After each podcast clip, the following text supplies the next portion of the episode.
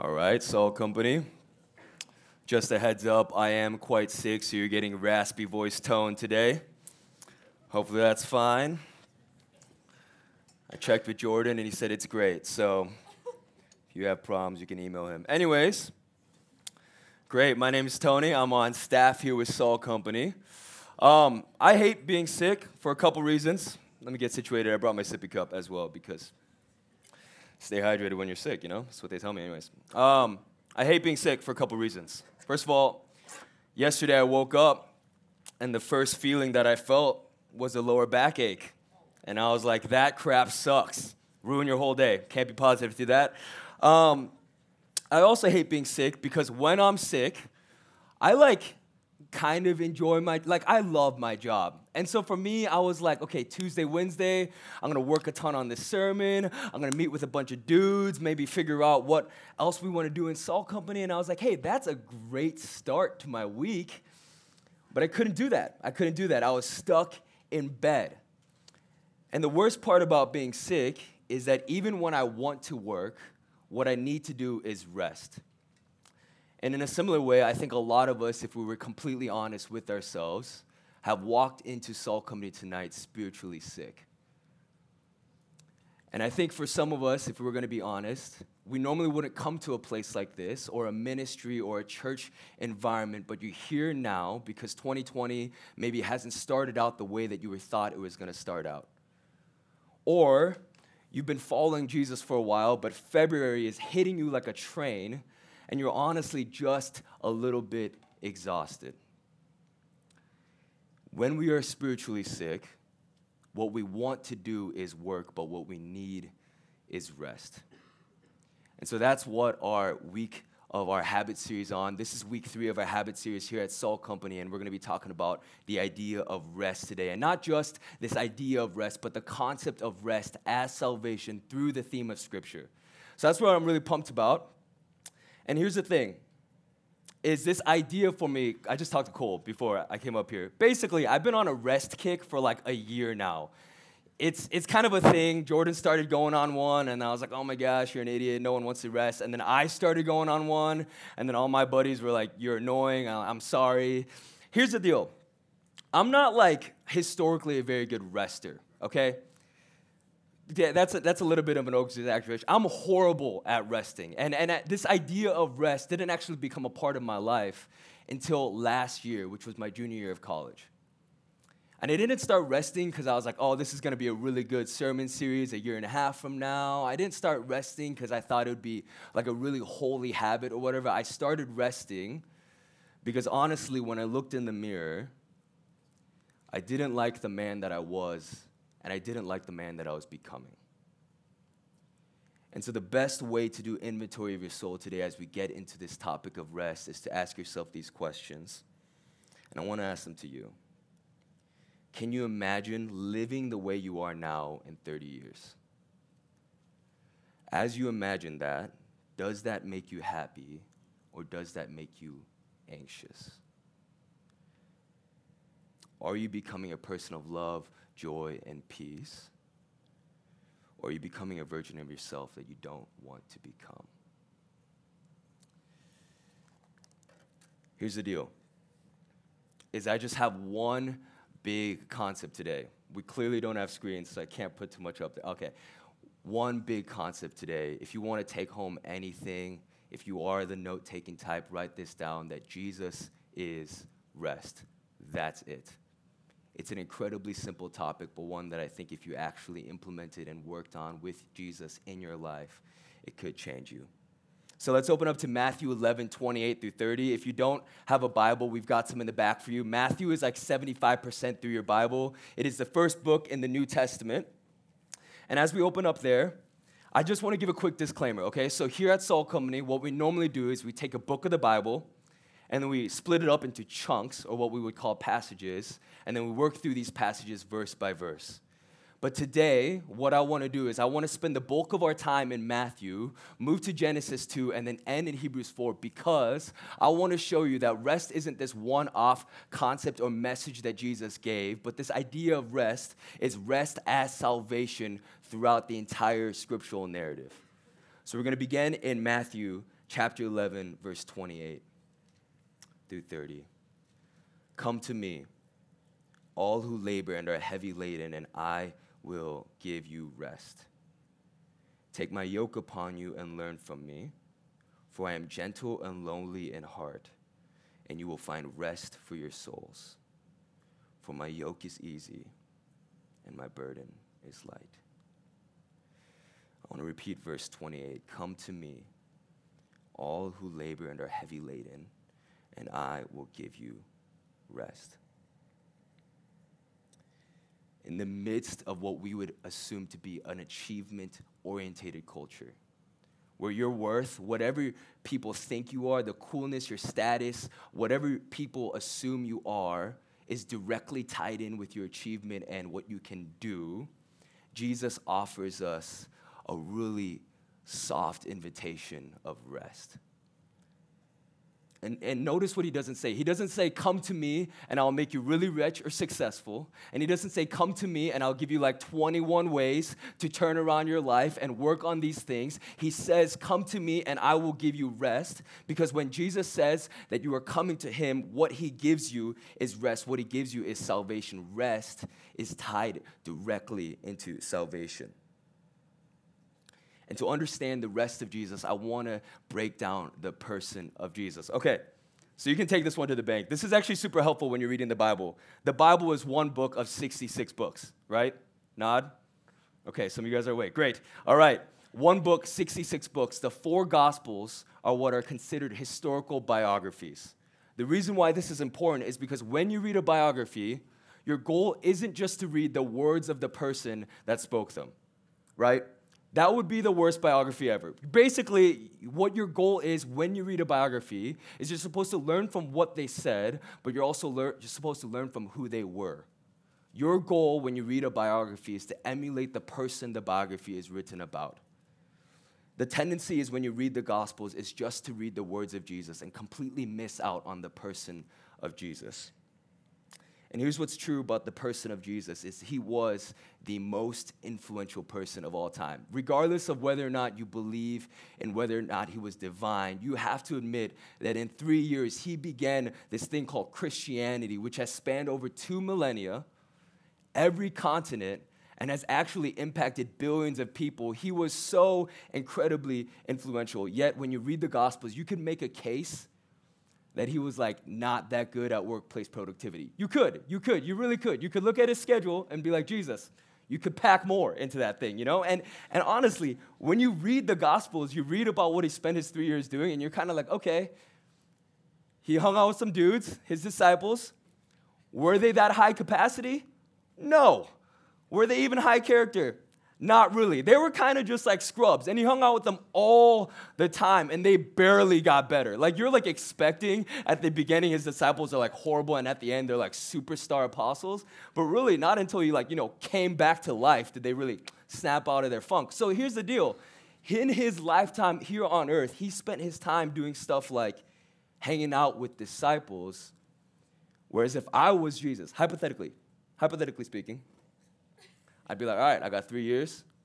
What is that, like 900 something days? Okay, a little bit over a thousand. My math not that good. Over a thousand days. I'd be like feeding 5,000 lunch and dinner. You know what I mean? I'd be like, okay, let's just do the math. I can feed a lot of people. A lot of people believe me. That is what I would have done. But he doesn't do that, right? Instead, when you read the Gospels, you see kind of a ridiculous love. And when I first read the Gospels about Jesus, I, I like didn't come into faith until I was older. And I, I, I came into college having only read the book of Matthew.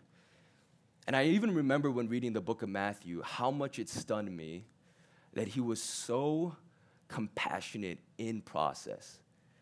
One of my favorite stories is when he's, okay, this is just Jesus doing Jesus things, but he's on the way to heal someone else.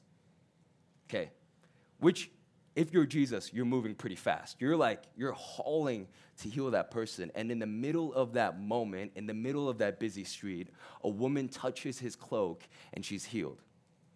And what he doesn't do is he doesn't go like, you know what I mean? Like, he's not like, sorry, Rachel's laugh is so loud.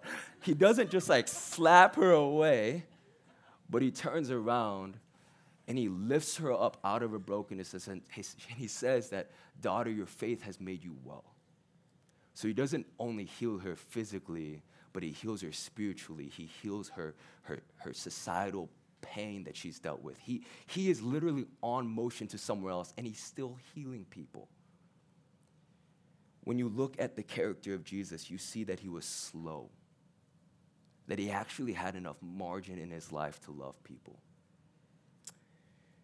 Here's the deal is his vision for greatness was slowness, it was restfulness.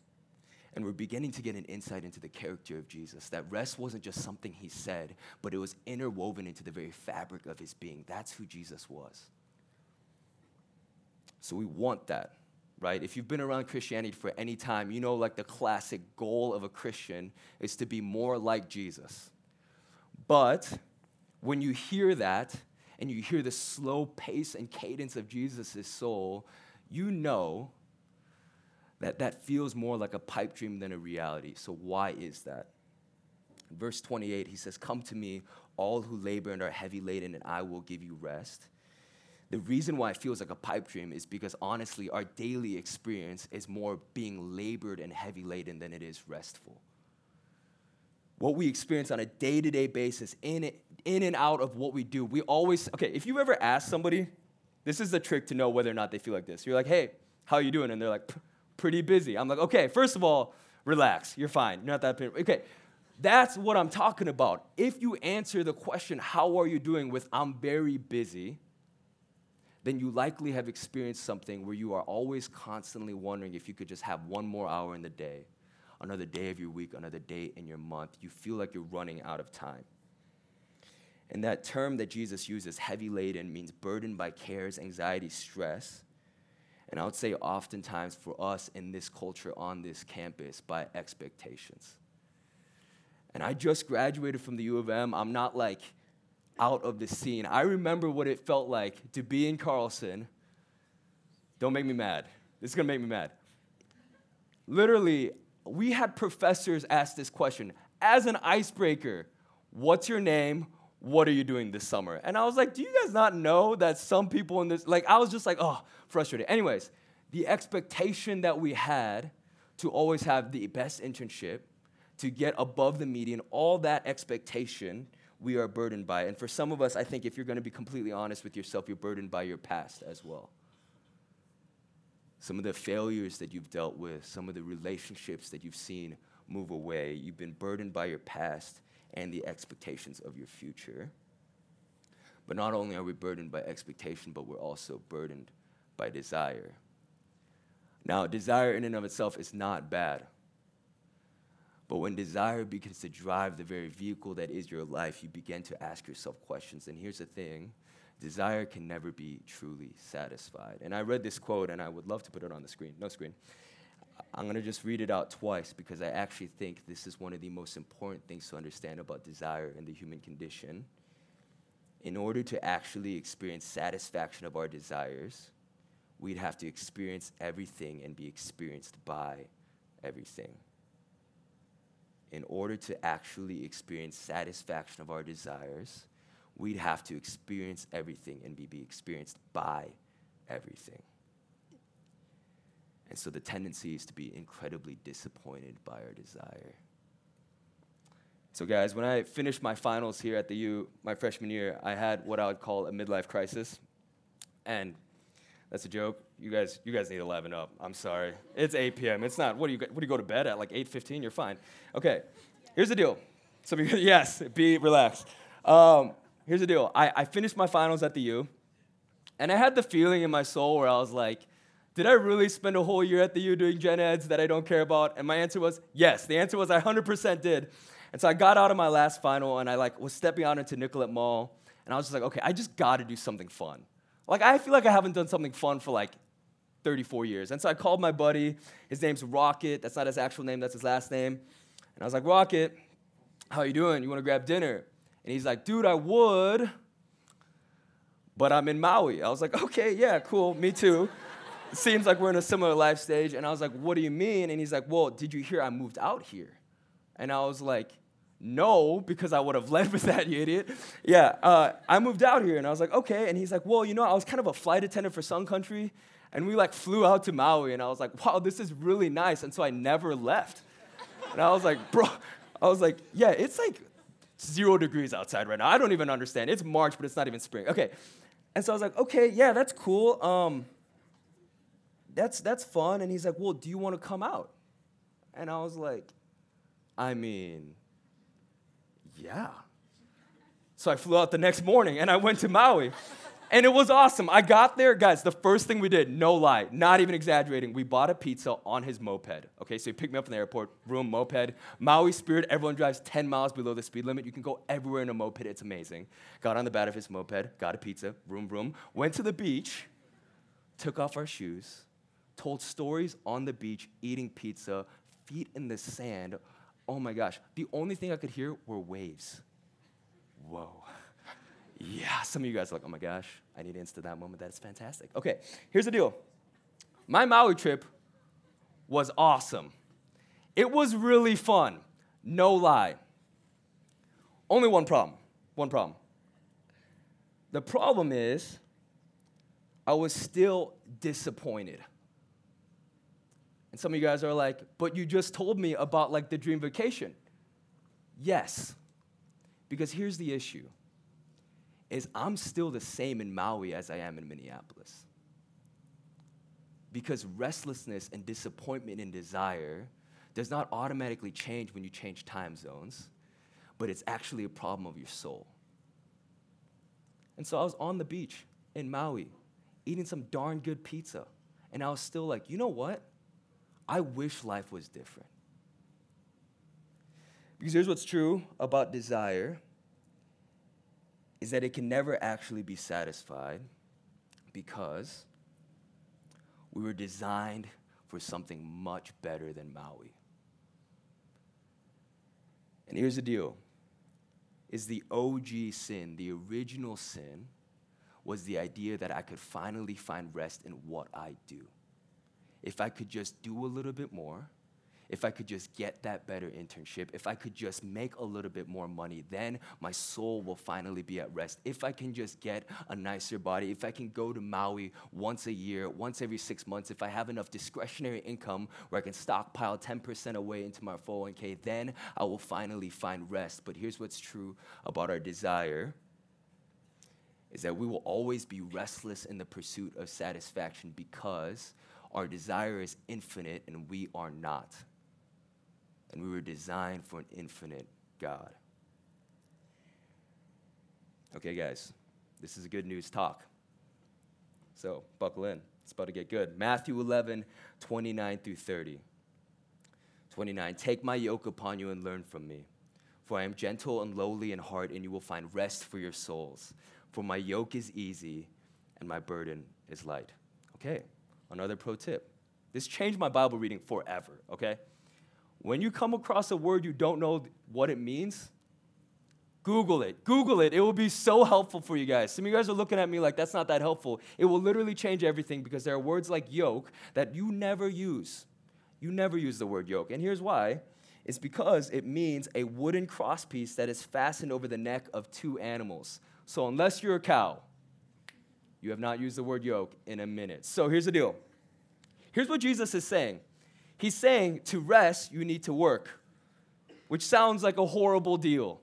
And you're probably sitting here waiting and be like, okay, what's the clinch? No, he's literally saying that. He's saying to rest, you need to work. Okay, so what is that work?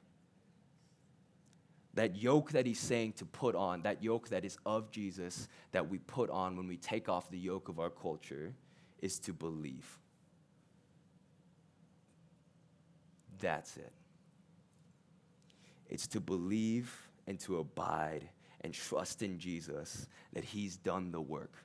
John 6, this is the work of God that you believe in Him who He has sent. John 15, abide in me. Believe and abide, which is hard. Because what that means is taking off the yoke of the burden that you've lived with your entire life. And guys, can I just be honest in saying that was probably my biggest roadblock in my way into this thing called Christianity.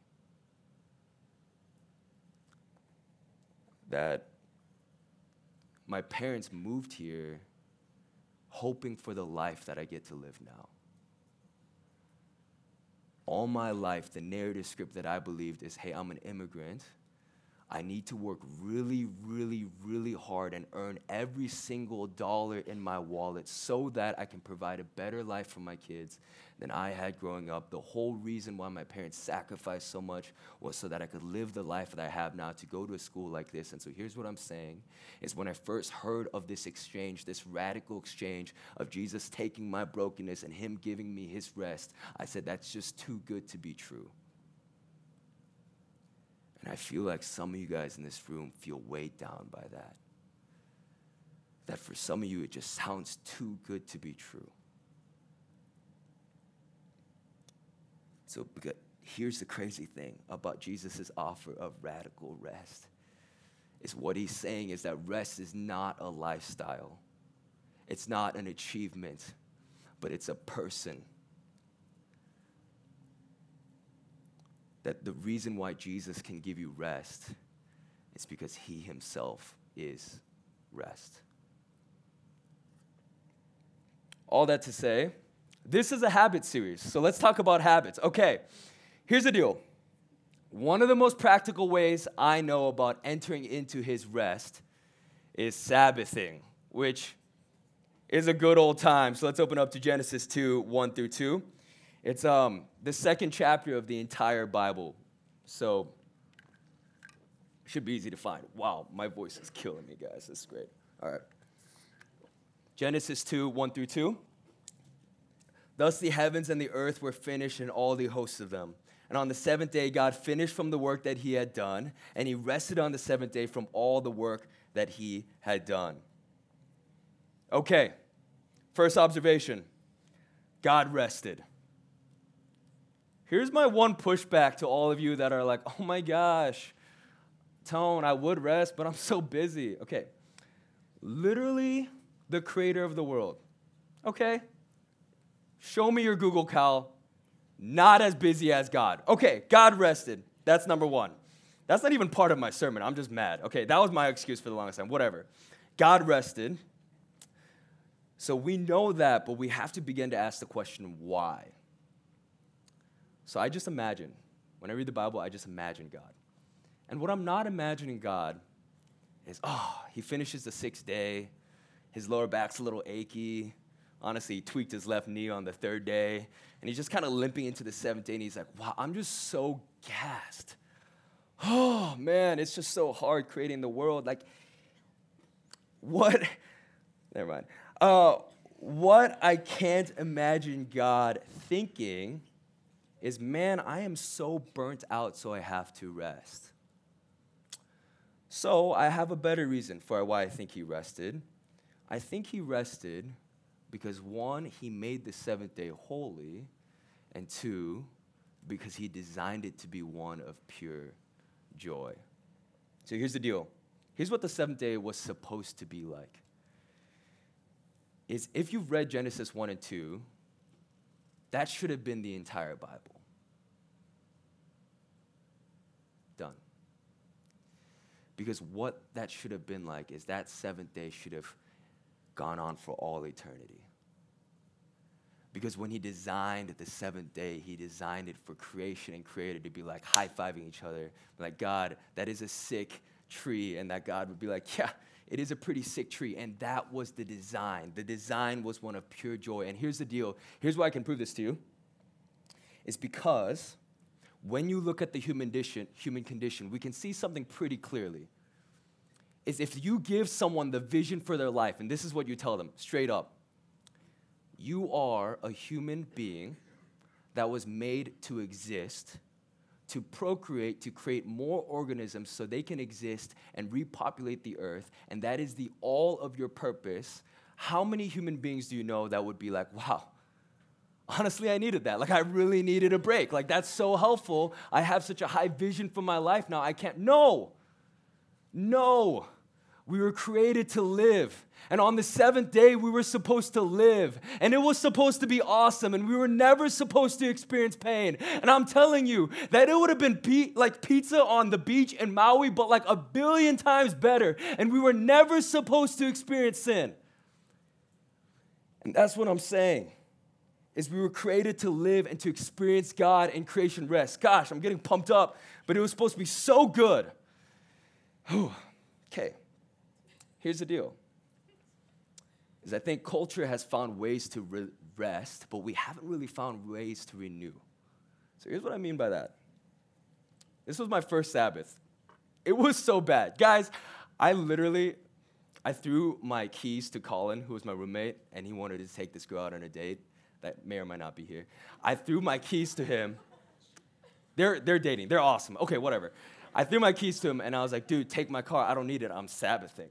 And so I tried this whole Sabbath thing, and here's what I did no lie. I watched an entire season of Netflix and I ate an extra large pizza and I drank no water and I get dehydrated super quick. So at the end of the day, I had like this numb headache. I think I became one with my couch and I was so disappointed. I was like, Jordan's an idiot. I cannot believe he made me waste an entire Saturday. Totally didn't work. Okay, that might be resting for some of you, but I can almost guarantee that what culture considers rest, which is sedentary sitting and just laying down, will not actually renew your soul.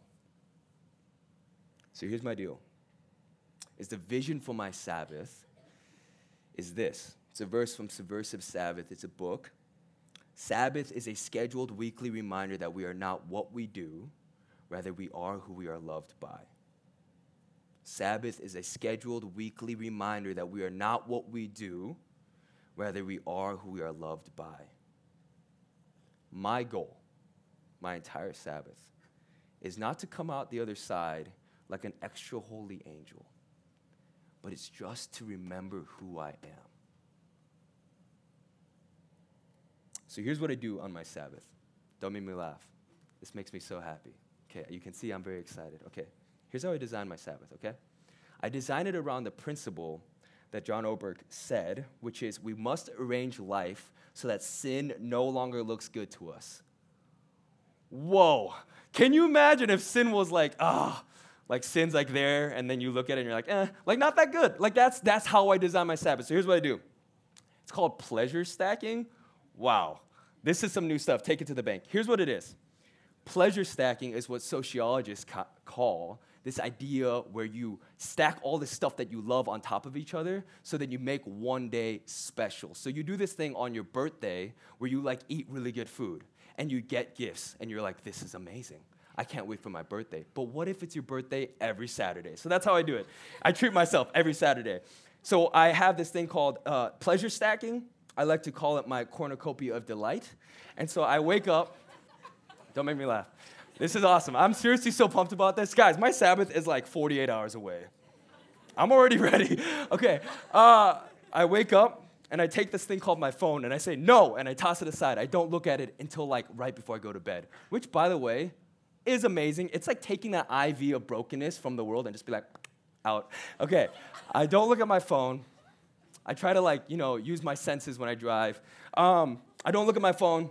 I watch my caffeine intake six days of the week, but on the seventh day, Starbucks Nitro Cold Brew. If you don't know, you should get in the wig. Okay, Starbucks Nitro Cold Brew. Um, I'll either go on a long walk if it's not Minnesota outside. If it is Minnesota outside, I'll go to the gym and I'll just do a long workout. And I won't worry about it. And people will be like, why you been here for like eight hours? Don't worry about it. Okay, I'll meet people. I'll like catch up with people. I'll be like, dude, how are your kids? And they're like, what? And I'm like, never mind. Uh, wrong guy. I'll, I'll just hang out and I'll try to meet someone straight up, I'll try to meet someone I've never met before, and in gyms, that's hilarious because no one wants to talk. I want to talk. It's my Sabbath. I'll do that. Um, something I've been doing recently is I go on these things called vision walks, which I used to call prayer walks, but I noticed that six days out of the week, I'm kind of lame and melancholy. I'm like, oh my gosh, I'm so busy. But on the seventh day, I either go walk downtown or I walk around TCF, and I just pray that God would do crazy things on this campus in my city.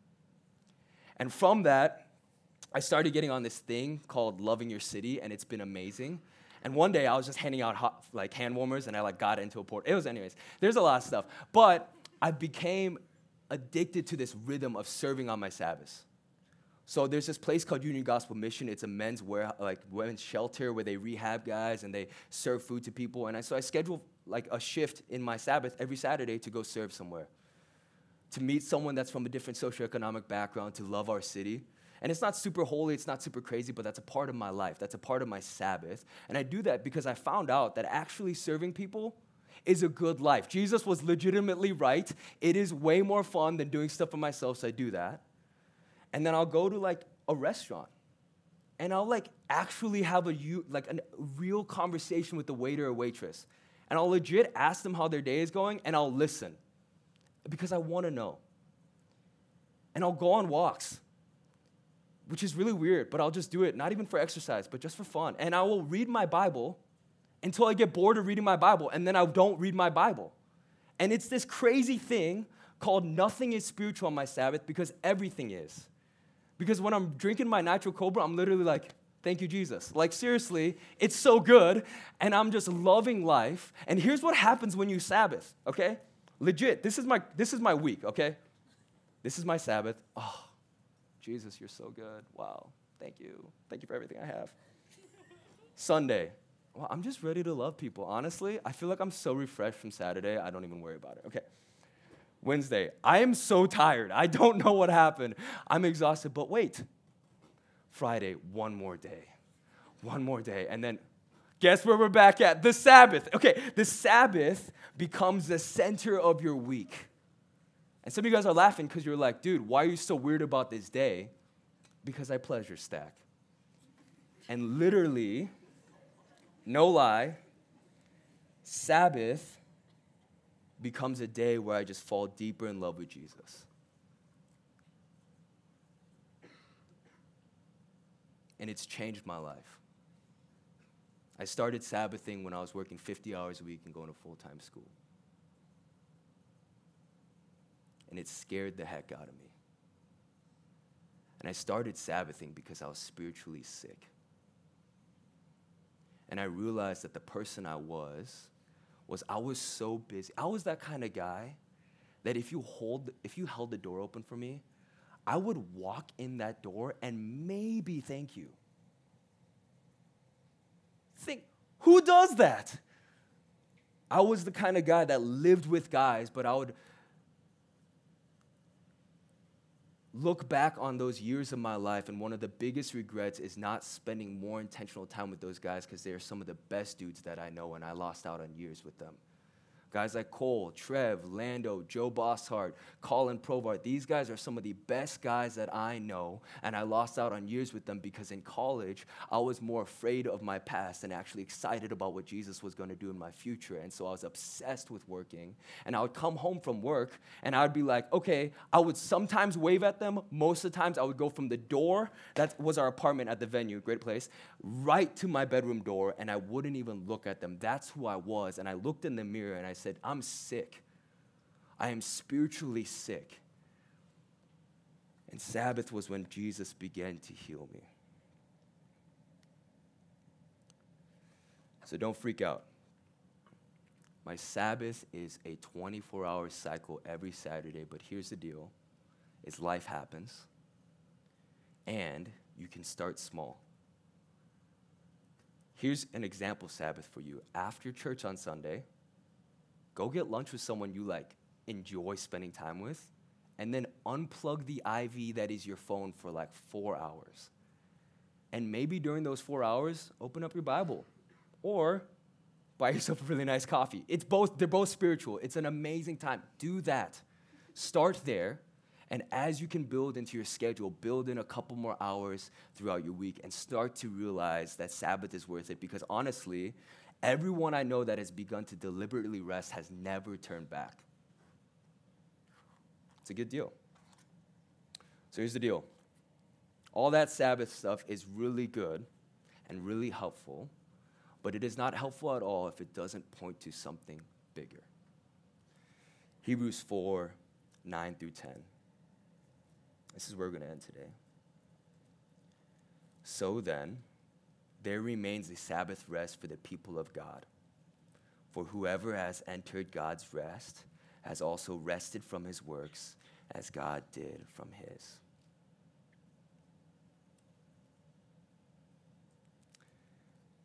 We can't go through the whole of Hebrews 4 right now, but here's what I can tell you in Hebrews 4 is that the writer is building up this case for this idea that Jesus is your Sabbath rest.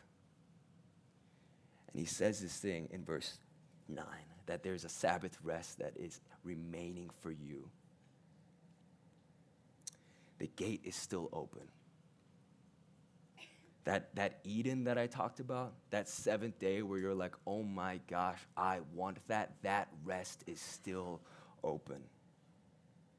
And to enter into God's rest is to rest from his works, from your works, because God has already done it all for you. See, the idea of Hebrews 4 is closing this idea of rest throughout all of Scripture in on itself to show us that the work is finished. That the work to reconcile us to God, the work to exchange the heavy yoke of our sin, that desire, that burden that you feel every single day, that work is exchanged. And all we have to do is believe that the work is done, that it is finished.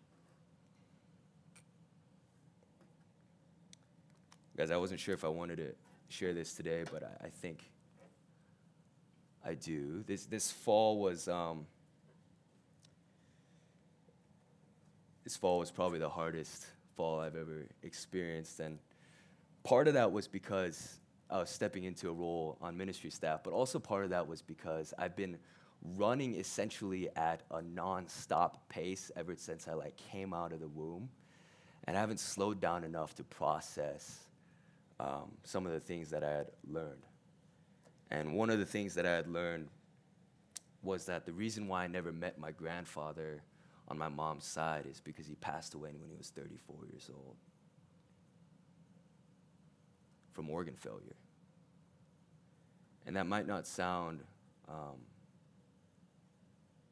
that unique, but the reason why that happened is because when he was a child, he was tortured and starved, and so his organs never grew up.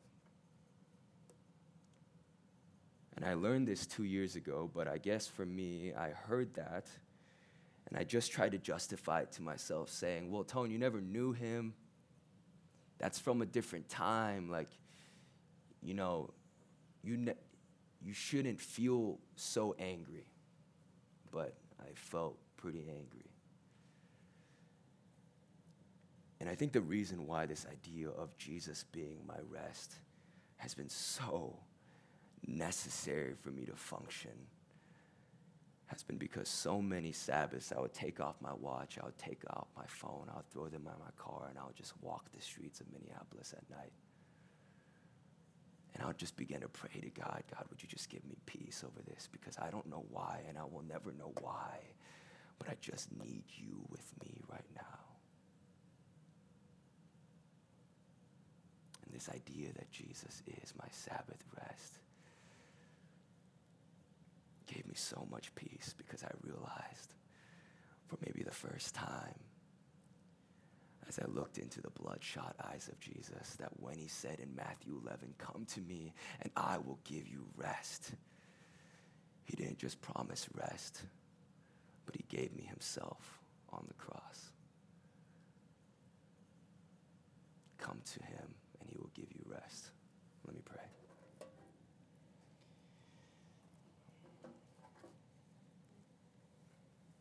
Yeah, God, we.